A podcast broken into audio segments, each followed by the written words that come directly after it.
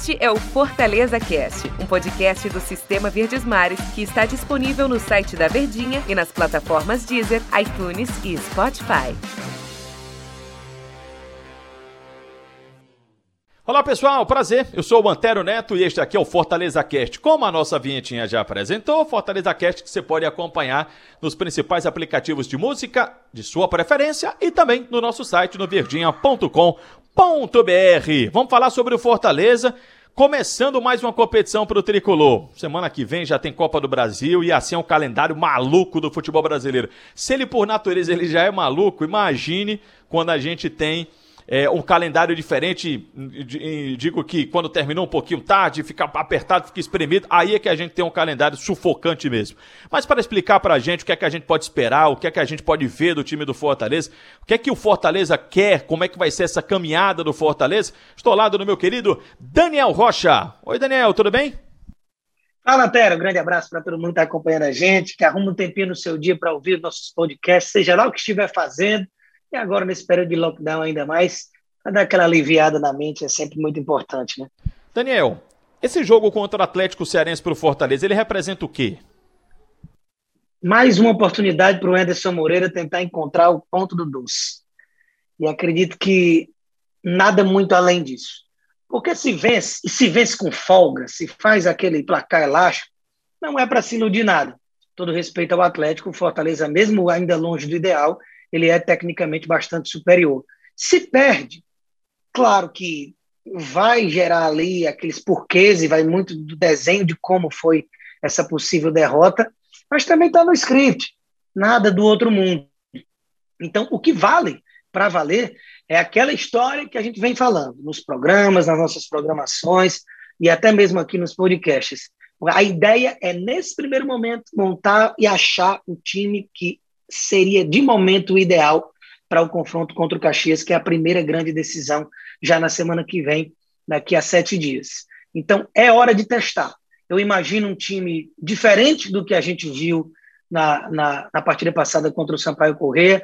Acredito que deva ter como titular de novo o Lucas Crispim, que foi preservado para essa viagem para São Luís e fez uma boa estreia contra o CRB e foi uma das principais contratações para esse setor de meio campo, então acho que deve ter essa continuidade.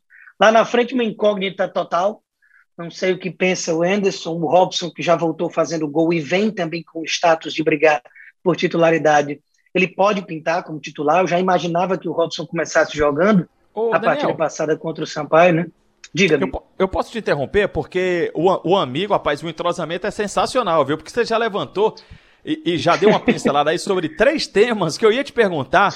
E aí, eu, por isso que eu, eu dei uma segurada, porque eu queria que a gente aprofundasse Interrompa um aí para não terminar de uma vez. Não, porque senão eu tava vendo a hora de assim, é isso aí, Daniel, muito obrigado. Mas como eu, eu quero explorar um pouquinho mais, eu queria aprofundar um pouco mais sobre Sim. esses assuntos. Sobre o Campeonato Cearense que você falou muito bem, né? Que é a questão do, poxa, mas se ganha o jogo, não tá, tá dentro da obrigação. Se perde, cria aqueles porquês e tal. E a gente vê muita gente dizendo assim, pô, mas não é parâmetro. Ah, o Campeonato Cearense, ele não tem um adversário que é tão forte assim como tem normalmente em todos os outros campeonatos, com todo respeito, evidentemente, ao time do Atlético Cearense. Mas é o que temos, Daniel. É ne... E são nesses jogos, ou é nessas partidas em que o Fortaleza ele tem que tirar suas dúvidas, ele tem que fazer os seus testes, e é lá que o Enderson Moreira precisa ter a, a inteligência de entender o que é que rende e o que é que não rende para o time do Fortaleza. Eu não estou dizendo que ele vai treinar contra o Atlético Cearense, não estou dizendo que ele vai atropelar o Atlético Cearense, não. Mas é no Campeonato Cearense que ele tem a sua oportunidade. Se o Fortaleza tivesse, por exemplo, a disputando, sei lá, eu estou viajando aqui, a Copa Norte, ia ser na Copa Norte se ele disputasse a, a, o campeonato da padroeira, ia ser na, na, na, no campeonato da padroeira. Então, em algum momento, o Fortaleza ele precisaria fazer os seus testes, as suas observações, além de treino, para o principal campeonato, que é o Campeonato Brasileiro. E é o Campeonato Cearense. Serve por isso, né, Daniel? Não tenha dúvida, né? E normalmente, quando a gente tem esses jogos, e todo começo de ano tem, esse tem a questão atípica por tudo diferente, que a gente está vivendo e já comenta bastante, mas normalmente mesmo, quando tem esses jogos mais fracos tecnicamente, em que, principalmente com o momento que vive Ceará e Fortaleza cada vez mais distantes do restante do estadual, a gente fica naquela, ah, não faz mais do que obrigação. Ah, então, mas o problema é que você tem que fazer a obrigação. E normalmente, quando você tem tudo aquilo ali à sua disposição para colocar em prática a sua superioridade técnica, a obrigação é vencer bem, é vencer tranquilo, e muitas vezes é o que acontece, outras vezes não. Para um momento como esse, a gente não tem como cobrar uma grande exibição, não dá. O torcedor pode até querer, o mais fanático vai querer que o time atropele, não quer o Atlético Cearense, mas a gente já vem falando aqui, não, não dá, não tem como cobrar um entrosamento, grandes jogadas, triangulações, algo que só vem com o tempo.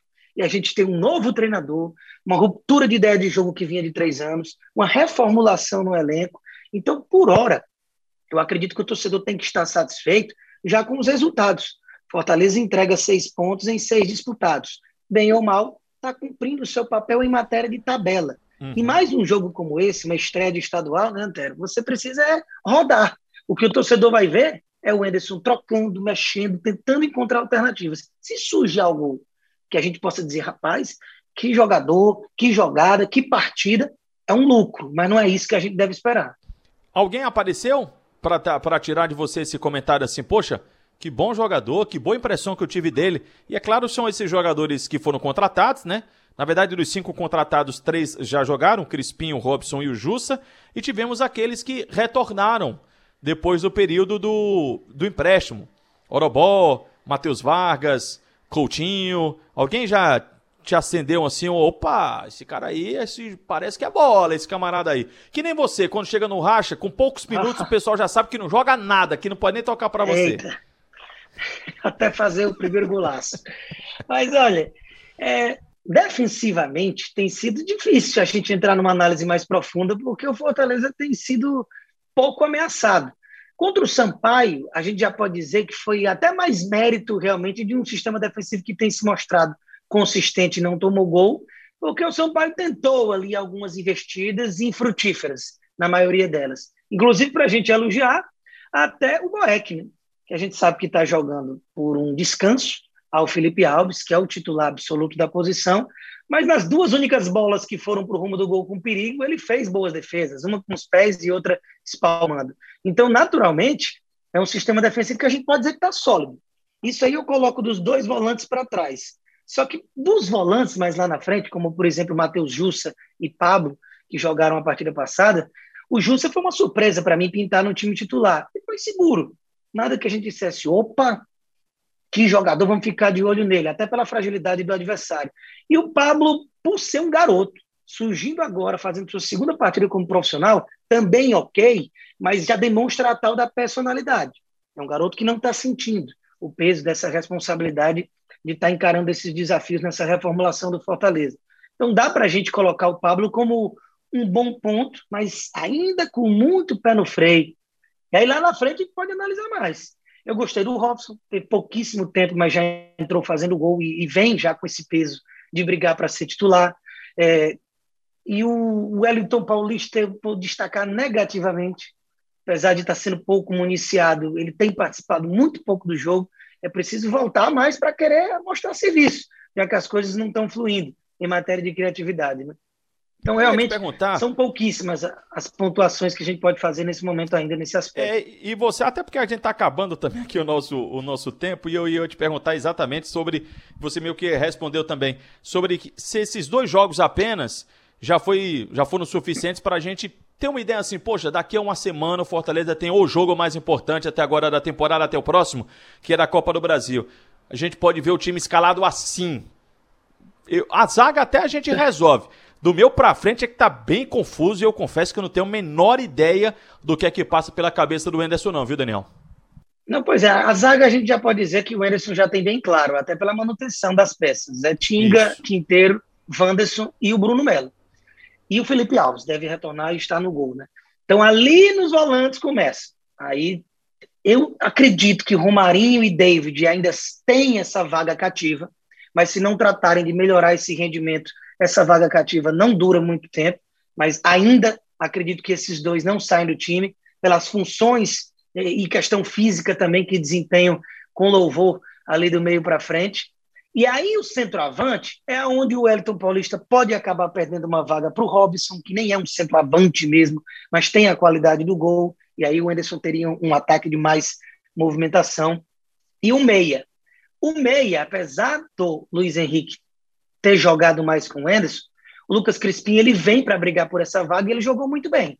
Então, esses jogos, são dois jogos, né, até o jogo contra o Caxias. De meio de semana e fim de semana, que o Anderson ainda vai ter, é a oportunidade para esse jogador, Lucas Crispim, se firmar como esse meia. E a, a, dupla de volantes deve ser Juninho e Felipe ainda, né? Então, acredito eu que, que deve ser esse no papel, imaginando o time titular do Fortaleza para esse jogo contra o Caxias. Maravilha. Daniel, muito obrigado pela companhia. A gente vai ficar acompanhando aí os próximos passos do Leão para a gente tirar essas nossas dúvidas de um time ideal e, claro, a grande expectativa para a próxima semana no jogo da Copa do Brasil. Um abraço, Daniel. Um abraço, estamos juntos sempre. Até a próxima. Um abraço, até a próxima. Valeu, galera. Este é o Fortaleza Cast, um podcast do Sistema Verdes Mares que está disponível no site da Verdinha e nas plataformas Deezer, iTunes e Spotify.